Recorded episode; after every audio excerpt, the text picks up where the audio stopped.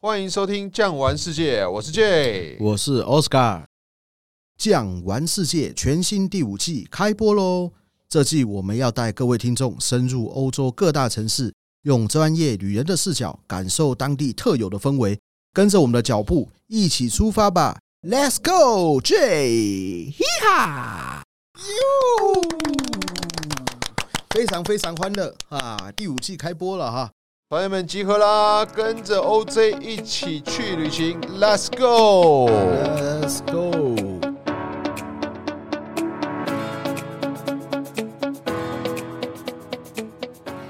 OK，哦，我们这个第五季啊，算是一个城市的介绍嘛，对不对？是的，今天我们要来到哪里嘞？今天我们要来到我非常喜欢的一个国家，叫做 Croatia，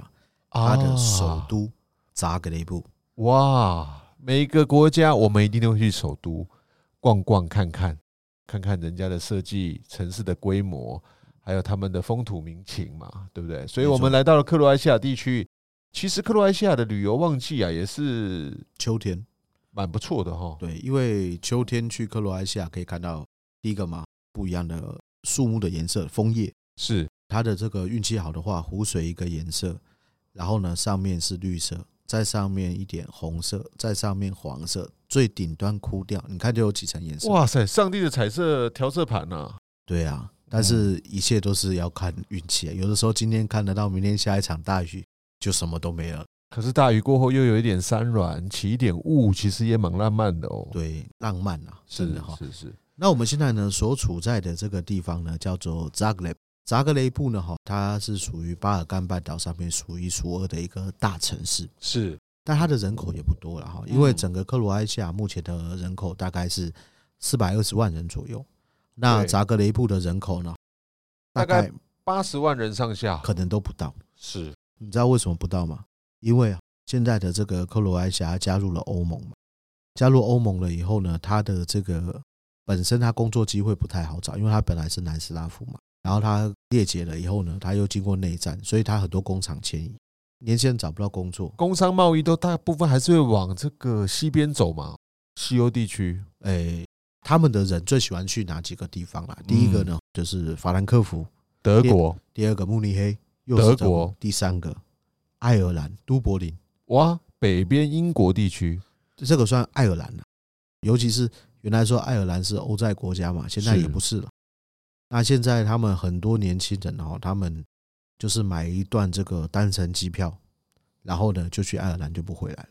哦，所以对呢，现在本来哈、在他们加入欧盟之前呢哈、克罗埃西亚的人口呢大概五百多万，那扎格雷布人口呢当时有说到一百二十万。是那现在经过人口普查，这样子真正有户籍坐落的大概只剩下八十来万人。对对对，所以各个国家人口哎慢慢流失嘛，大部分都往经济贸易集中的地方去发展了啊。没有错啦，这没办法啦。其实虽然说现在是现代工商社会，但是人啊跟古代一样，逐水草而居啊。你有钱然后能够做工作的地方呢，那就会大量的吸引我们嘛。哈但事实上，我觉得扎格雷布也不错啊，他们还是有一些他们的传统啊，因为欧洲大陆本来就是一个相通连的嘛。没错，我记得他们有一个非常有名的人物叫特斯拉先生，对不对？哎，Tesla 他其实有点争议啦。他说他是克罗埃西亚人，对但是塞尔维亚说他是塞尔维亚人。应该讲他就是南斯拉夫人啊。呃应该是这样讲，他的祖籍啊在塞尔维亚，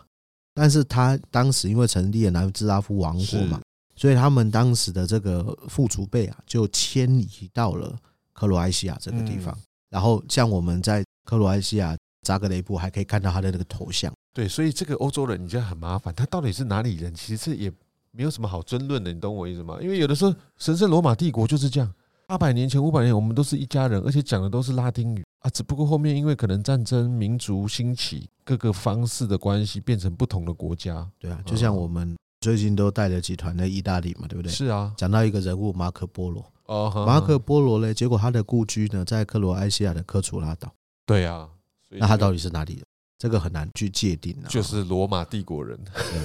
不过呢，刚刚我们有讲到，哎，这个人口的一个迁徙啊，其实扎格雷布呢，在比较久远以前，它也是一个重要的一个节点。算是一个贸易交易各个方面的政治的中心点。对，因为它可以算是进入巴尔干半岛陆路关的一个门户所在。对，没错，所以有没有听过东方特快车？有啊，东还有方特拍快电影哦。东方特快车原来算是巴尔干半岛这边的终点站，也算起点站，就在我们的 Zagreb。所以这边来讲，可想而知，因为这边啊，跟大家分析一下地理状态啦。我们大概是在巴尔干半岛比较偏北的地方，中北部。南边呢会位接于，比方讲什么科索沃、罗马尼亚、阿尔巴尼亚，再往南哦，像是希腊地区，是再来就接到了中亚交界口、土耳其这一对，再块。往东边过去，，对，所以这边来讲啊，本来就是一个进入欧洲的一个门户。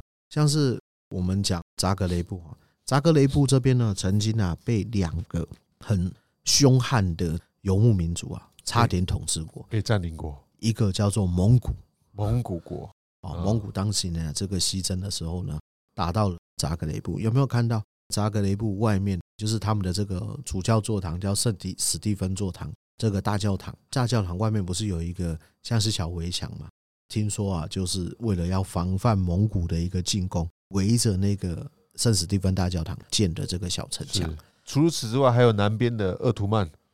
鄂图曼哦，想要染指太多次了，但是、嗯看一下这个地图，他从伊斯坦堡出发打到这个扎格雷布，是我们可以这样子讲啦，鞭长莫及啦，太远了。战线拉太长了，对，但是后勤跟不上。对，而且他们游牧民族的一个思维啊，就是他们没有真正的老大，谁强谁当皇帝。嗯所以当我皇帝离开了我的王都走了以后呢，就要开始了。每个帝国都一样，后面就开始这个有一些就是躁跟动。这个欧洲人就是这样，跟罗马人学的，跑出去之后的老大就拜拜，就换我继承，所以常常是共治的状态，三个王又变成一个，一个王又变成三个，三个又再变一个，天下大事就是这样子啊。对啊，这样子变来变去的哈。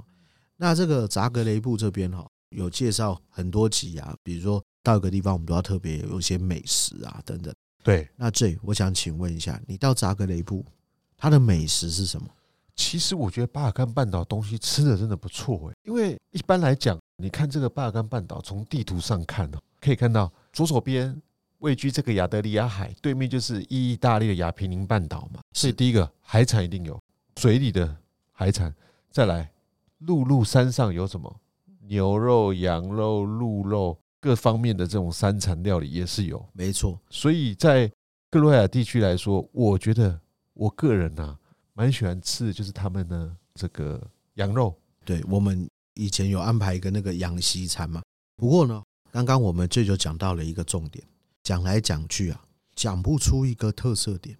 为什么会讲不出一个特色点？好像都有，都有都有，因为这边本来就是一个交汇地。是所以来自于土耳其的食物也传入了扎格雷布，是来自于西边威尼斯人海鲜海产吃鱼的习惯也带到了扎格雷布。海鲜意大利面，蒙哇古人打过来，是蒙古式的烤羊肉烤羊肉也来了，也带进来了，所以来这边哦还不错、哦，它的饮食啊相当的一个怎么样很多元呢、多元呢、啊包括在湖区，我们有吃一些鳟鱼，对不对？对，湖区是比较南边的，不过嗯我们就以就指这个扎格雷布这个城市来说的话，它的饮食真的是相当的一个多元，对它不会单调，不会单哦调，，没有说哎、诶我们可能到了亚得里亚海这边哦，天天吃海鲜，吃海鲜，因为呢靠海吃海嘛。对，没错，但是我们在这边呢，每天吃的东西都会不一样，都不一样啊，因为你要找什么，第一个它是首都，对再过来就是说，因为它本来就是多元的地方，对甚至你要吃中国餐，在这边中国餐也还蛮好吃，是这边的一些水果啊，好吃的东西从非洲、北非这边运过来，这个中亚地区运过来，其实也是非常的丰富啊。没错，没错，而且他们自己种植的一些这个算是蔬果，像是在扎格雷布这边就有一个市集嘛，对多纳兹市集嘛，多纳兹，对，它是叫做整个城市算是一个中心点的地方。对哦，而且它算是早市是，早上的市集，这边其实啊，我们常常在春秋两季，甚至于夏季也好啊，去到克罗埃西亚、扎格雷布也好，乡下地区也好，他们那个水果真的很多元呢、没错啊据，我印象当中，就有像是桃子也会有桃子那是必 须的，啊，秋天有一些柿子、柑橘类的，葡萄，苹果、香蕉、葡萄这些，你想得到我们台湾看到的，其实他们好像都会有哎、还有在那边哈，台湾人喜欢吃一种水果，在台湾买贵，而且又不太好买。樱嗯桃，其实在整个欧洲来说哦，樱桃哦都算是产地，几乎每个地方都有产。但是在比较靠东边啊，东巴尔干这边，包含像扎格雷布周围的这些近郊的一些算是小村庄啊，是他们也有很好的、很高品质、很好的樱桃，那种感觉真的很不一样。因为你这个樱桃你运过来了以后，我是吃新鲜的，对这个樱桃它没有坐过飞机，也没有经过冷冻，也没有经过冷藏，什么都没有。来了以后就怎么样？新鲜的现吃，在那边 OK 买不是算几百克几百克，它那边是直接有一个好像是一个那个勺子一样，嗯直接一勺一勺，它算一升一公升，直接对一勺三点五欧元，嗯大概一百，块左右。对，那种感觉呢，真的是很奢华啊、那像对那个多纳兹市集呢，它也有一个特色点啊，就是有没有发觉欧洲有非常多的这个菜市场，它不像我们台湾的菜市场味道很重，像是我家那边哈、中立平镇那边有一个菜市场叫中正市场，很好逛，啊，买非东常西有很名多哦，那边很多泰缅族的这些餐点嘛，对不对？但是外面是干干净净，但是你走进菜市场也很好逛，很好买，但是有些人就觉得哎呦味道有点重。是不是有一个鱼露味啊？不是鱼露味哦，肉味。所以在这边呢，它有一个特色，你有没有发觉？我们到了多纳兹市集了以后，在这个上面啊，也就是说地面这一层，全部都是卖蔬菜水果，旁边是卖花的，还有卖一些什么小木偶啊，一些小东西。是然后呢，地下往地下走一层呢，有时候我们要去上厕所那地方，往地下走一层，地下是卖肉的，而且它的肉呢跟我们不一样，我们会直接在肉案上面那鲜肉，他们的嗯肉都是放在有点像一个冷藏柜里面。冷藏柜当中，对然后它保持它肉的一个这个鲜度，哦对，然后直接拿出来切卖给你。所以它 even 就算是它地下室，它也没有什么肉味。对，其实欧洲他们这些市场啊，也算是我们这些示范市场的感觉哦，没有很多的味道，环境整体都蛮整洁的，蛮清洁的，甚至里面还卖一些熟食嘛。有有有有对香肠，南斯拉夫也是喜欢吃香肠啊，还有吃那个啦，他们叫 K 吧，可以那个吧？土耳其来的那个像手指的拇指形的那种烤肉，有点像汉堡肉，但是捏成长条状。对，所以在这边来讲，台湾朋友们喜欢吃，不管是生菜沙拉、蔬果，这边的橄榄也非常有名。哦，橄榄厉害了本，来他们这边就是出产橄榄的，就是产地嘛，对地中海。再来吃肉的朋友喜欢吃这个大鱼大肉，大口喝酒，这边的酒也是不错啊。像是记不记得我们之前都要去金雄吧，吃那个烤肉，它那个是一个大的烤肉拼盘上来，对然后要直接买那个一大管啤酒，对，啤酒餐厅啦，它有这啤酒个餐厅白啤酒、黑啤酒，哇，还可以混合，对对对，哦还有混合了以后啤酒变嗯 amber，真的是很香甜。每次我们台湾朋友们去吃完都觉得非常过瘾啊。哦，很过瘾哦。那个时候我们买那个啤酒哦哈，而且那个时候也相对比较便宜啊。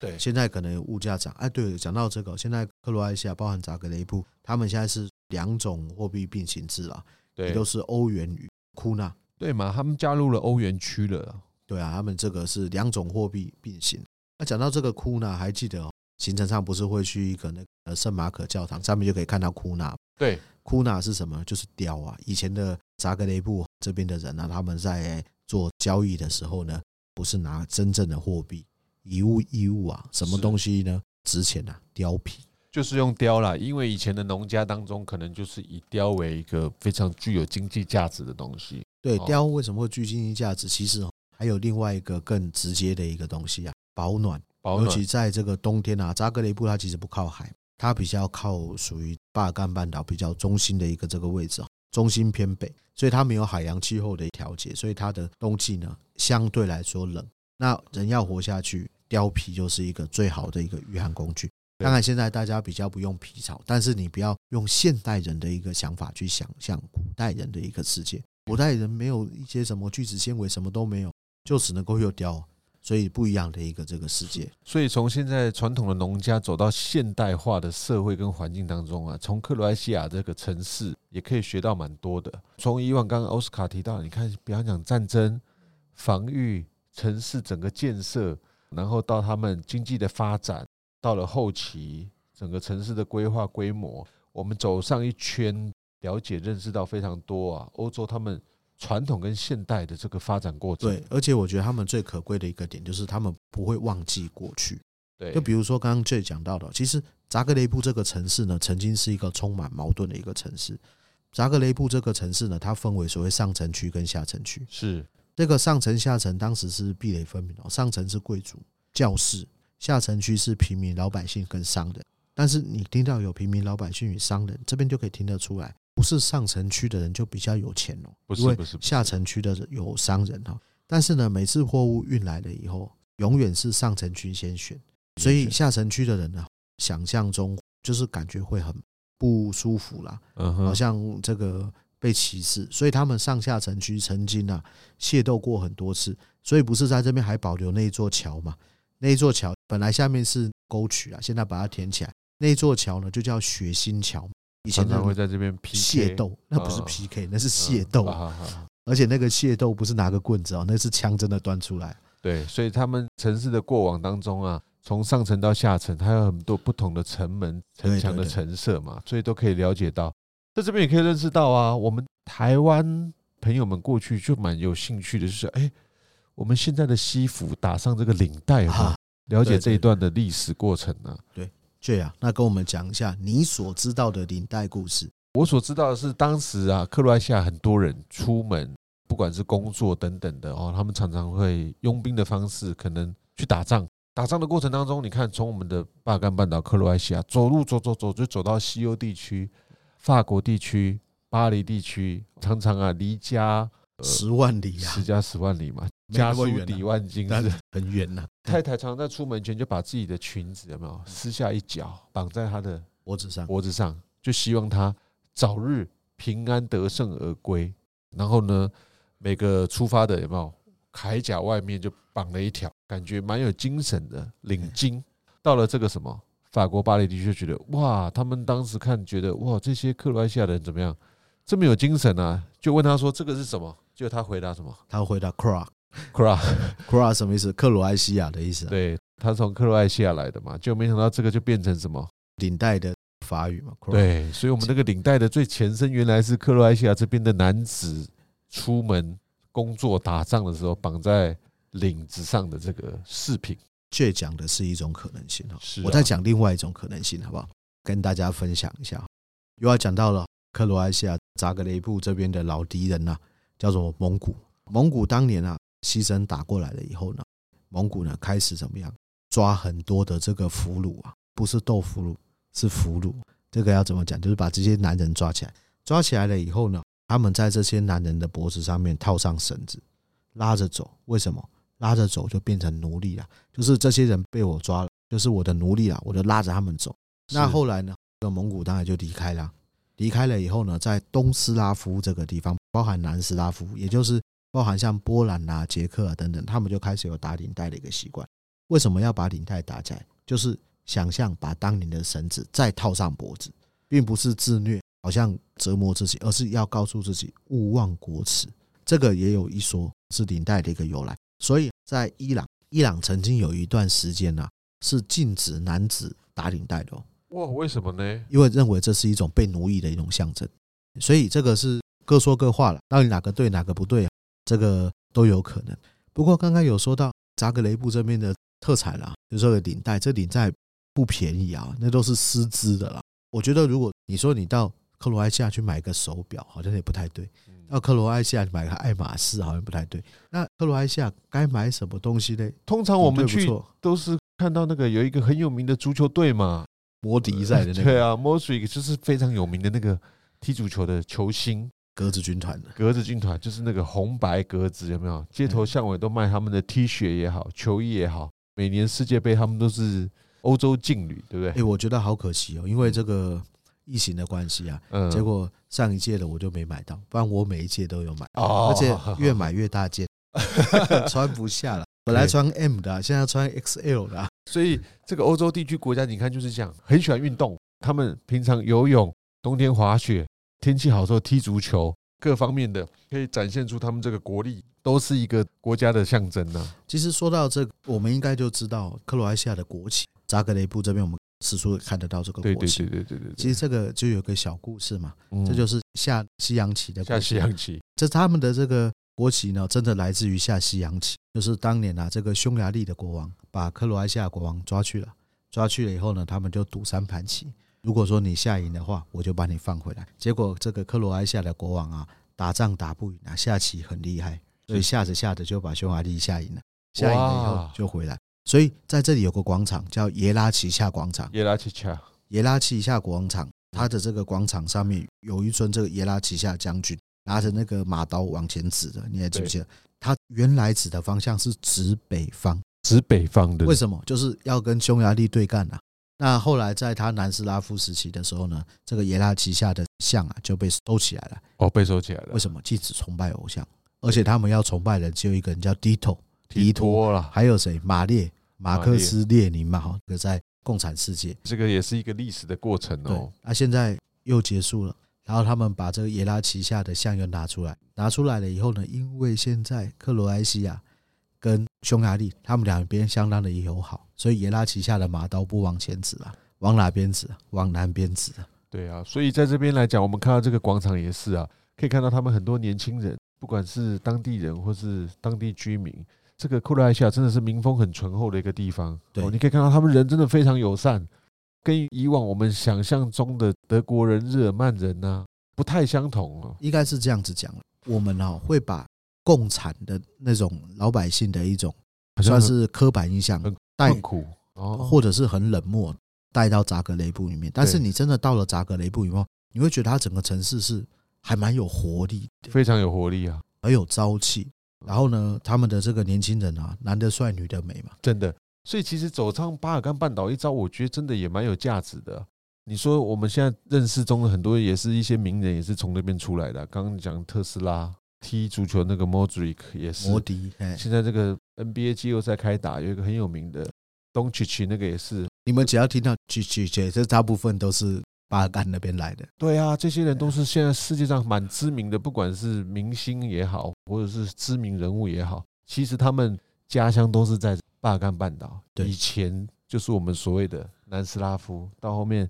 开放，九零年代还有战争，到现在已经是一个和平的地方，加入到欧元区。整体来讲啊，进步的非常快。甚至呢，他们不仅仅是这些进步啊、年轻啊，其实，在扎格雷布这边的年轻人，他们也是挺浪漫的。浪漫的点在哪里？最你还记得姜饼吗？哦，小姜饼捏成爱心，然后上面有个小镜子，为什么？你知道这个故事吗？看着镜子不就心里有你吗？拿起来的时候就可以看到自己的脸在里对面，。就比如说，哎、我的心里面有谁，然后我把这个小姜饼，然后送给你，我告诉你我的心里只有谁，结果你看到镜子里的你，原来怎么样？我的心里面只有你，很浪漫。结果她又把这个镜子给她的闺蜜、好朋友，哎、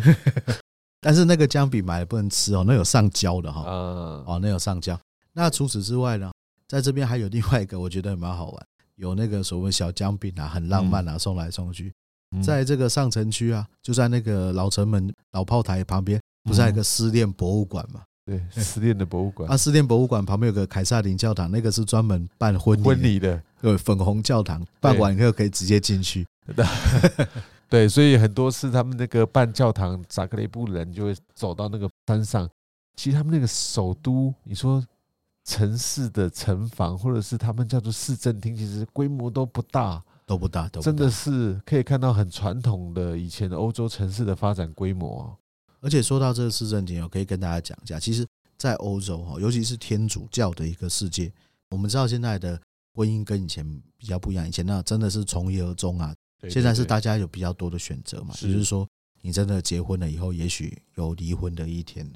但是离婚了不代表你不可以再婚啊。是，但是在天主教的世界里面呢，他们认为哈、这个男女之间的第一次的这个婚姻呢、这叫是一个盟誓啊，像是大家发誓啊，跟上帝发誓一样所结合的一个这个婚姻。是所以呢，男女第一次结婚呢是可以进教堂的， OK，但是当你这个分手了以后，分手了以后，我刚刚不是讲那个教堂嘛，教堂的斜对面就是老市政厅。你嗯第二段婚姻的时候呢，就必须要到市政厅里面去做宣誓跟签名，你就不能够哇进教堂了。这么严肃哦。对啊，他们天主教的一个世界跟我们还是比较不同啊，他们是很纯粹的一个这个天主教。那刚刚呢，有另外提到了，算是他们的主教座堂圣史蒂芬大教堂。圣史蒂芬大教堂的里面，我想跟大家介绍一下，你进去以后，你会看到墙上面有刻画着一些你看不懂的符号，你就是看不懂那是什么东西，但是我要跟你们讲哦，那个就是啊克罗埃西亚，尤其是在扎格雷布这附近的、考古第一次发现斯拉夫人最早的文字。那 even 现在的这个语言学家，他也没有办法很完整的把它完完全全翻译过来。所以这个就是中华文化厉害的地方。中华文化哦，我们拿到秦朝，你如果只要学过小篆，你看得懂；你到汉朝写隶书了以后，你也看得懂。语义详不详一回事，但是你看得懂这个字。但是